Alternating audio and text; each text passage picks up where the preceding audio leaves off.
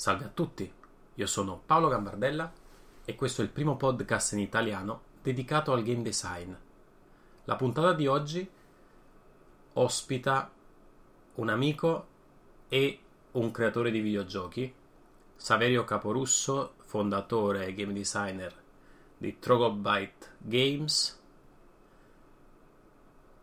Da poco hanno lanciato il gioco Hyper Parasite io l'ho giocato per analizzarlo in un corso che a breve sarà disponibile su una piattaforma online e iniziamo!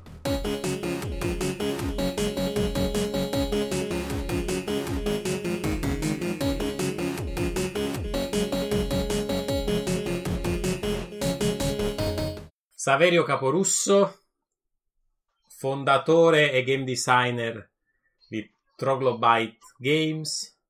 Saverio, benvenuto al podcast Chiacchiere di Game Design. Ti prego di presentarti ai nostri ascoltatori.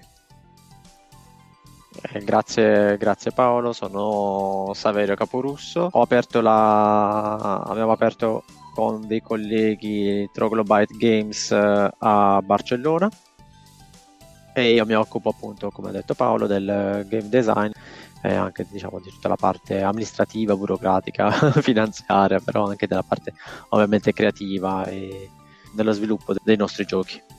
Avete appena pubblicato il gioco Hyper Parasite su Steam e anche su altre piattaforme per caso? Sì, eh, Hyper Parasite eh, è stato lanciato il 3 di aprile ed è disponibile su Steam per PC, su Nintendo Switch, PlayStation 4, Xbox One, 11 lingue. In 11 lingue. È stato menzionato da, da, Forbes come uno degli indie che vale la pena provare. Ragione per cui, se ci vuoi descrivere rapidamente di cosa si tratta Hyper Parasite. Eh, Hyper Parasite è un uh, action, andiamo per termini, action, roguelike, top down, twist stick, shooter, brawler. Gioco con una meccanica poco utilizzata nella storia dei videogiochi inserita, eh, inserita in un contesto come quello di un roguelike, di un action roguelike twin stick shooter come Enter the Gungeon e Binding of Isaac. Quale sarebbe questa meccanica? Una meccanica nella quale il protagonista de- del gioco ha l'abilità di assorbire il corpo dei nemici.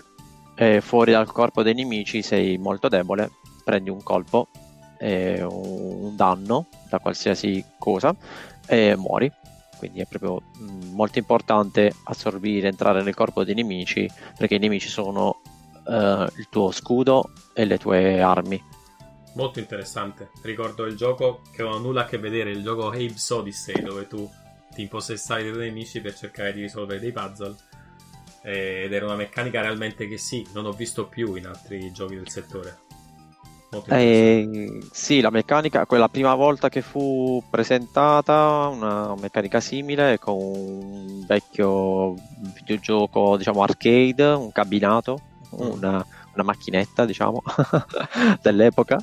Sì. E il gioco in giapponese era Phantasm, invece in inglese Avenging Spirit.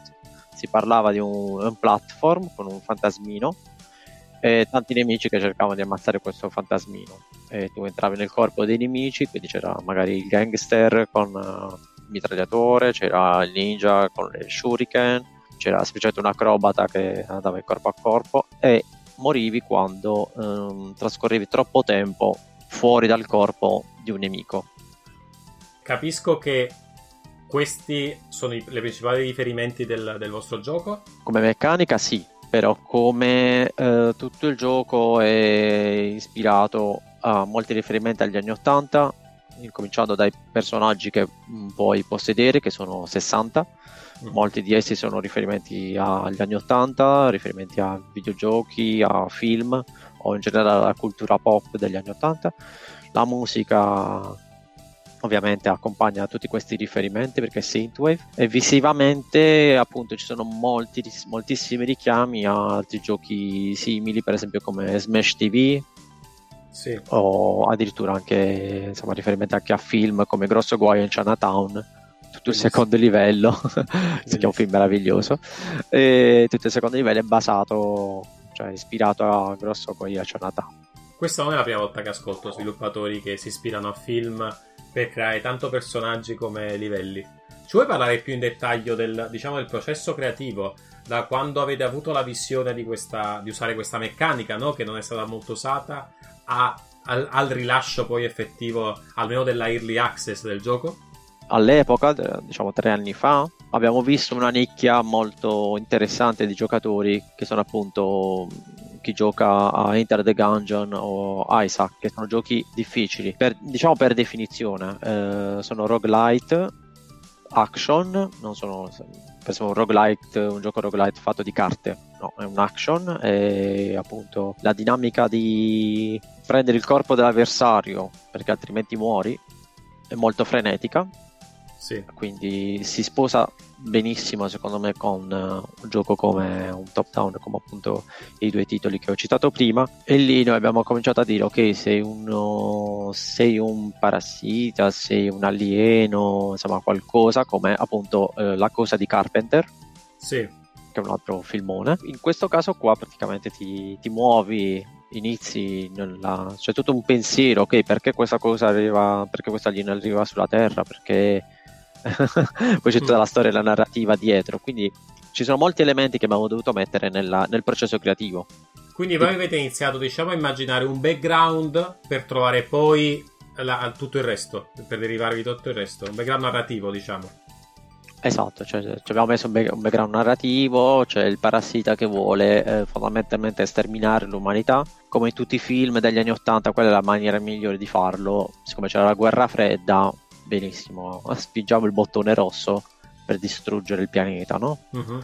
E chi ce l'ha il bottone rosso? Ce l'ha il presidente. Quindi il parassita inizia dal downtown, diciamo dalla periferia della città, come Terminator, per esempio, quando arriva il primo film di Terminator, quando arriva Terminator, inizia da, diciamo, dalla periferia e si fa strada eh, in tutti i luoghi caratteristici dei film degli anni 80 fino ad arrivare al presidente lo sta aspettando e nel suo uh, si vede tanto nel video nel suo super robot con le sue stesse sembianze.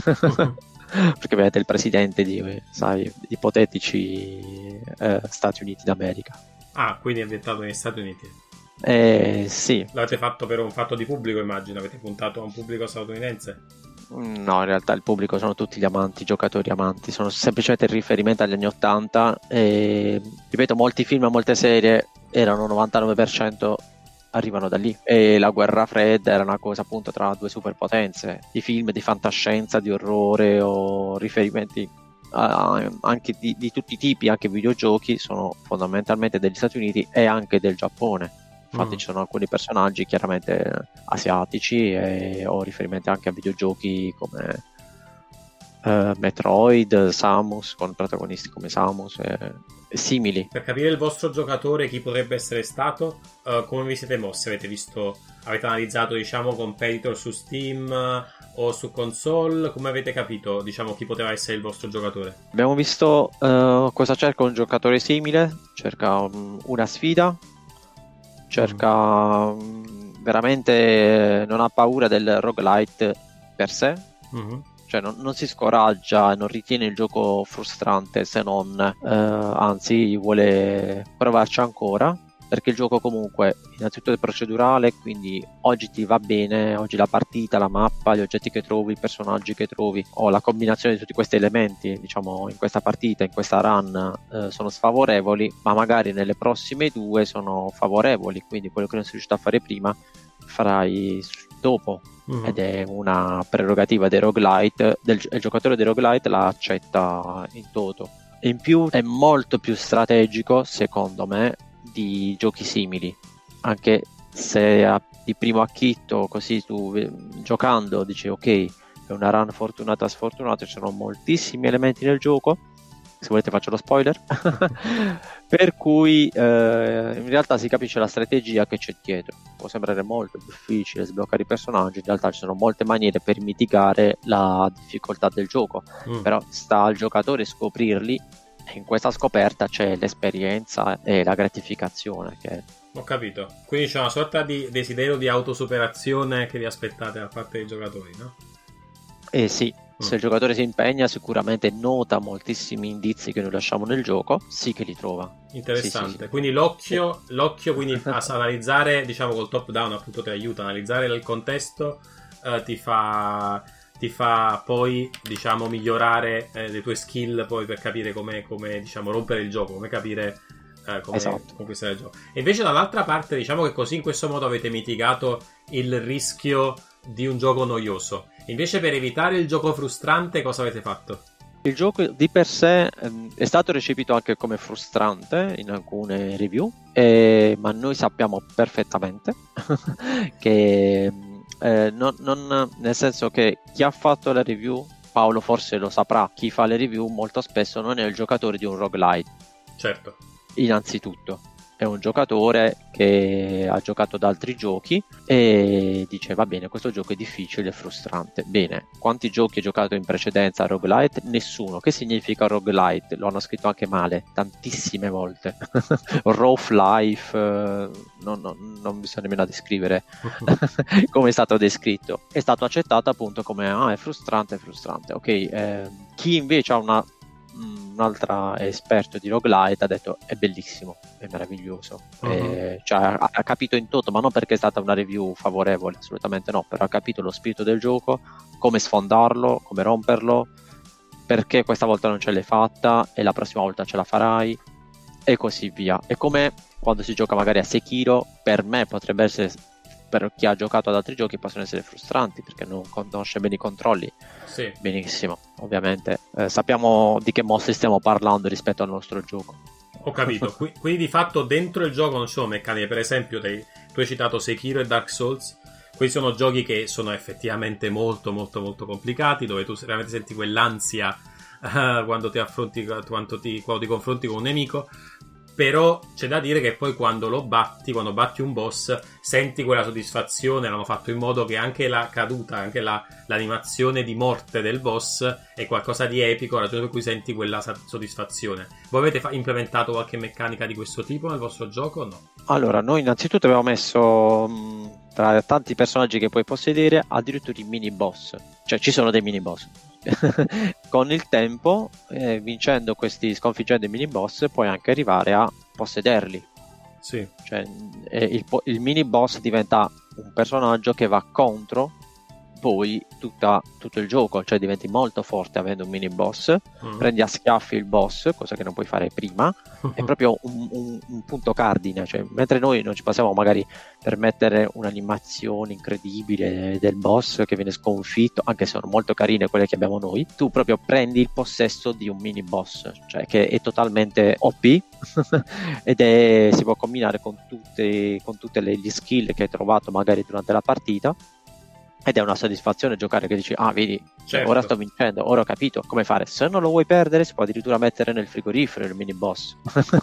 Cioè, ci sono un sacco di cose da. L'abbiamo usato in un'altra maniera. Ecco. Quindi praticamente se da un lato eh, il giocatore per non annoiarsi deve cercare di capire come diciamo truccare la macchina e come riuscire a, a progredire più rapidamente, dall'altro lato per evitare la frustrazione avete inserito questi momenti in cui il giocatore è decisamente overpowered e quindi si sente come gasato da questa cosa in qualche modo, no?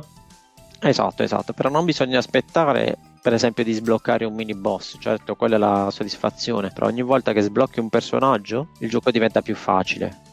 E quando tu vedi un personaggio sbloccato che adesso lo puoi possedere, la maniera di eh, muovere il mouse, o meglio, muovere i controlli sul gamepad, cambia totalmente. Cioè, da un personaggio tipo che ha un laser, che è una specie di acchiappa fantasma, a invece poi un giocatore di, bal- di pallacanestro e lanci la, la palla che rimbalza e fa il classico ricochet e Mhm. colpisce tipo Arcanoid. Il gioco cambia, stai giocando Arcanoid in realtà. Poi cambi un'altra volta e prendi un altro personaggio. Questo avviene molto spesso in, in un tempo molto limitato, in una frazione di secondo, perché magari poi muori immediatamente, devi essere rapido a impossessarti di un altro nemico. Durante tutto questo processo, per capire diciamo cosa funzionava, cosa no, che maggior- come ogni videogioco, insomma, avete preso cose, scartate altre, eccetera. Avete, avete condotto dei playtest? Sì, tanti, tanti però eh, sempre su giocatori abbastanza smaliziati con i top down uh-huh. e quando abbiamo rilasciato il gioco in early access c'era uno scoglio molto grande eh, nel secondo livello. Quando entri nel secondo livello tutti i personaggi sono bloccati, quindi prima o poi potresti morire e poi come parassito non puoi entrare in nessun corpo, prendi un, un punto di danno e muori.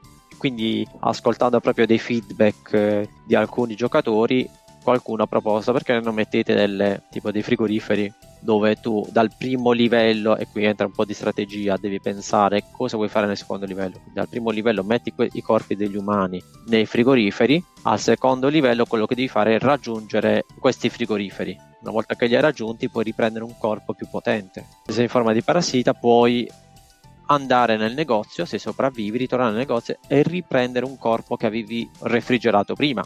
Qui è una strategia, cioè la devi pensare un poco prima la, la, la run. Quindi praticamente se io sono un giocatore alle prime armi, la prima volta che gioco, probabilmente al secondo livello mi ritroverò con un problema, però poi capirò per, a cosa servono quei frigoriferi che mi sono stati esatto. mostrati prima. Eh, vengono comunque spiegati durante il tutorial. Ah, ok. okay. Ven- molte cose vengono spiegate durante il tutorial e viene anche spiegato la, lo spirito del gioco. Ho poi c'è, non possiamo controllare. Quindi voi sai, avete, fatto, avete fatto, scusate ti interrompo, quindi sì. voi avete fatto proprio un un gioco per i fan praticamente, per i fan dei roguelite. E quindi avete proprio cercato il fan, avete fatto playtest sui fan, eh, quindi gli stessi fan poi vi hanno aiutato anche a, a, con soluzioni creative, questo mi stai dicendo. Esatto, esatto, esatto. Quindi certo è ovvio che poi se entra una persona che non è fan puoi, può trovare delle frizioni diciamo che, che non troverebbe la persona che già conosce e capisce il genere, anche perché oggigiorno voglio dire molte persone comprano molti giochi e eh, poi giocano un po' quando vogliono. Esatto, noi abbiamo visto anche questo ovviamente, magari gente della nostra età, non lo so, mia, mia e di Paolo, non lo so, eh, all'epoca aveva tre giochi all'anno. Eh. Non lo, non lo so, erano tre giochi, quindi sì. tu fondamentalmente dovevi giocare per forza con questi, cioè c'era un, Super, c'era un Super Mario, oggi, oggi, un Super Mario oggi scoprivi che puoi entrare nel tubo, puoi andare da sopra, uh-huh. da sopra al quadro, puoi camminare, comunque tu avevi solo quello come divertimento, intrattenimento disponibile eh, nel mondo videoludico o uh-huh. avevi soldi da spendere nelle, nelle, sale giochi e poi finivano i soldi, oppure avevi la console con due giochi, tre giochi, quattro giochi l'anno certo. ma li completavi, li com- cioè li completavi, cercavi di capire tutto. Adesso invece la quantità enorme di giochi, tra virgolette purtroppo, eh, prendi un gioco, non ti piace, lo cambi immediatamente. Cioè deve essere, non c'è nessuna, lo vuoi cotto, servito, mangiato e deve essere facile, devi accompagnare Uh, ti devi accompagnare. Anche quando viene spiegato il gioco non vuoi nemmeno leggere il tutorial. Bene, questo non è il giocatore di...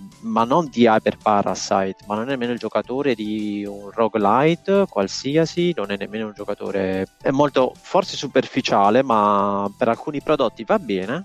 Altri prodotti indie che io voglio dire mm, potrebbero per una volta avere contenuti di qualità, bene, questi contenuti non, non il giocatore no, non li vede. È come un libro eh, senza illustrazioni. Niente, devi leggere, non ci sono illustrazioni. No, io voglio un libro con le illustrazioni. Bene, eh, non è libro per te, non fa niente. Però non puoi comprare, diciamo poi anche un po' ingiusto comprarlo, ma lo dico per gli altri indie che sono più vulnerabili alle review di Steam, eccetera magari analizzate per bene i contenuti del gioco, quello che c'ha da offrire, dove si vuole spingere, eccetera, eccetera. Senti, uh, diciamo per concludere, vorresti dare qualche raccomandazione? Ti spiego, la maggior parte degli ascoltatori di questo podcast sono persone italiane che vorrebbero entrare nel mondo dello sviluppo di videogiochi. Vorresti dare qualche consiglio per una persona che si approccia a questo tipo di mondo se secondo te de- deve studiare, deve, deve cercare qualche, qualche formazione specifica o, o, se basta lavorare? Insomma, qual è il tuo consiglio per le persone che vogliono entrare in questo mondo? Mm, ok, innanzitutto è, dipende dalla figura che volete, che volete avere. No, il game design, de... game design, Ah, ok, ok. Come game designer eh, eh, bisogna proprio capire cos'è un videogioco, cos'è un gioco, cos'è... Cominciate proprio da, dalle basi, senza computer. Prendete gli scacchi, il poker, e cercate di capire magari, cioè studiate da, da libri fondamentalmente. È quello che credo che debba essere fatto. Per esempio, eh, il, gioco delle, il, gioco delle, lenti, forse Paolo, sicur- ah, penso che Paolo sicuramente lo, lo conoscerà, è fondament- cioè fondamentale. Poi tutto il disegno, del, il disegno di un gioco, magari, ok, vediamo in un videogioco cosa significa, eh, perché è diverso, ovviamente è diverso. Quindi quando poi si avrà un team e questo è un altro, totalmente un altro mondo, tu fai il gioco che tu reputi appunto che abbia esperienza, che abbia che, che dia esperienza al giocatore. Però in realtà oggi, magari tra due anni non è così, però oggi bisogna fare un gioco che piaccia a un publisher e che abbia visione e il gioco abbia una visione di, di mercato per sì. essere appunto venduto, altrimenti farete i giochi per voi, gli amici, i vostri parenti e basta. Certo. Cioè, è, è, un'altra, è un'altra cosa, cioè fare un gioco è una cosa, fare un gioco che si venda è totalmente un'altra questione. E quindi diciamo un game designer eh, deve imparare secondo te che cosa poi per saper com- capire cosa vuole un publisher eccetera? Eh, deve, secondo me si deve interfacciare molto bene con chi si occupa appunto del, del, del marketing e deve perché appunto si vuole arrivare al, a, al publisher e analizzare molto bene il mercato per capire qual è quella nicchia dove uno studio nuovo, se parliamo di indie, eh, può sfondare oppure uno studio, io non so, uno studio AAA. Sì. eh, quante volte o quanto spesso assuma un game designer al prime armi e, e comunque voglio anche aggiungere che io non so niente, per esempio, di giochi mobile, del mercato mobile. Paolo è sicuramente molto più esperto di me. Ci sono vari mercati, certo. Ci sono vari mercati e non saprei se tu sei un se sviluppi giochi per mobile, se questa barriera di entrata che io ho detto prima, magari invece è molto più spianata o addirittura più alta. Ce ne sono, ce ne sono altre di barriere, non saprei paragonare, però ce ne sono eh, altre di barriere. Sicuramente esatto. ce ne esatto. saranno altre. Però, Però... L- dal punto di vista di, di, diciamo, di squadra, diciamo di fare un gioco in squadra, per poter lavorare come un game designer bene in una squadra, quali sono le abilità che si dovrebbero sviluppare? Allora, una fondamentale è la comunicazione. Tu puoi avere l'idea più bella del mondo, per il programmatore magari non, non, non mastica, non parla la tua stessa lingua in questo senso. Quindi bisogna comunicare bene quello che eh, come devono funzionare le cose e all'artista eh, bisogna comunicare bene quello che eh, il game designer vuole che si veda quello che appaia al, durante il gioco quindi deve comunicare bene su diversi fronti. Alcuni sono tecnici alcuni sono un poco più emotivi alcuni sono, cioè sono di, di, di diverso livello. Quindi comunicare bene sia a voce che con un documento, una, una Bible una, del game design. Deve essere comunicato molto bene quello che, quello che è il gioco, quello che bisogna vedere, con, diciamo, la facilità anche dei controlli, come andare le cose fondamentalmente, come si deve muovere il gioco. Per questo vi dico, per esempio, prendete gli scacchi, spiegate gli scacchi a qualcuno senza fargli vedere la scacchiera. Ah, molto interessante questo esercizio. Molto eh, cominciamo a fare questa cosa qua.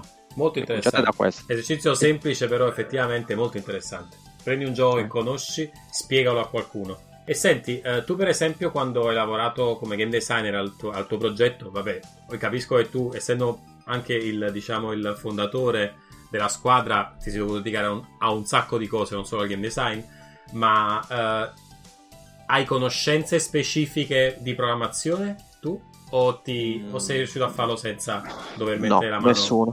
No, nessuna conoscenza di programmazione. Secondo me è lo stesso livello di dire va bene, io so un po' di Photoshop per essere un game designer, va bene, io so un po' di marketing per essere un game designer. Aiuta, se sei un solo dev, va bene, farai, farei tutto e questo è un altro, proprio un altro discorso. Mm. È proprio un, per, un personaggio totalmente differente. Va bene. Grazie mille per il tuo supporto e la tua, uh, la tua apportazione a questo, a questo podcast che spero che si popolarizzerà nei prossimi mesi. E... Vuoi lasciare un messaggio finale a chi ascolta il podcast?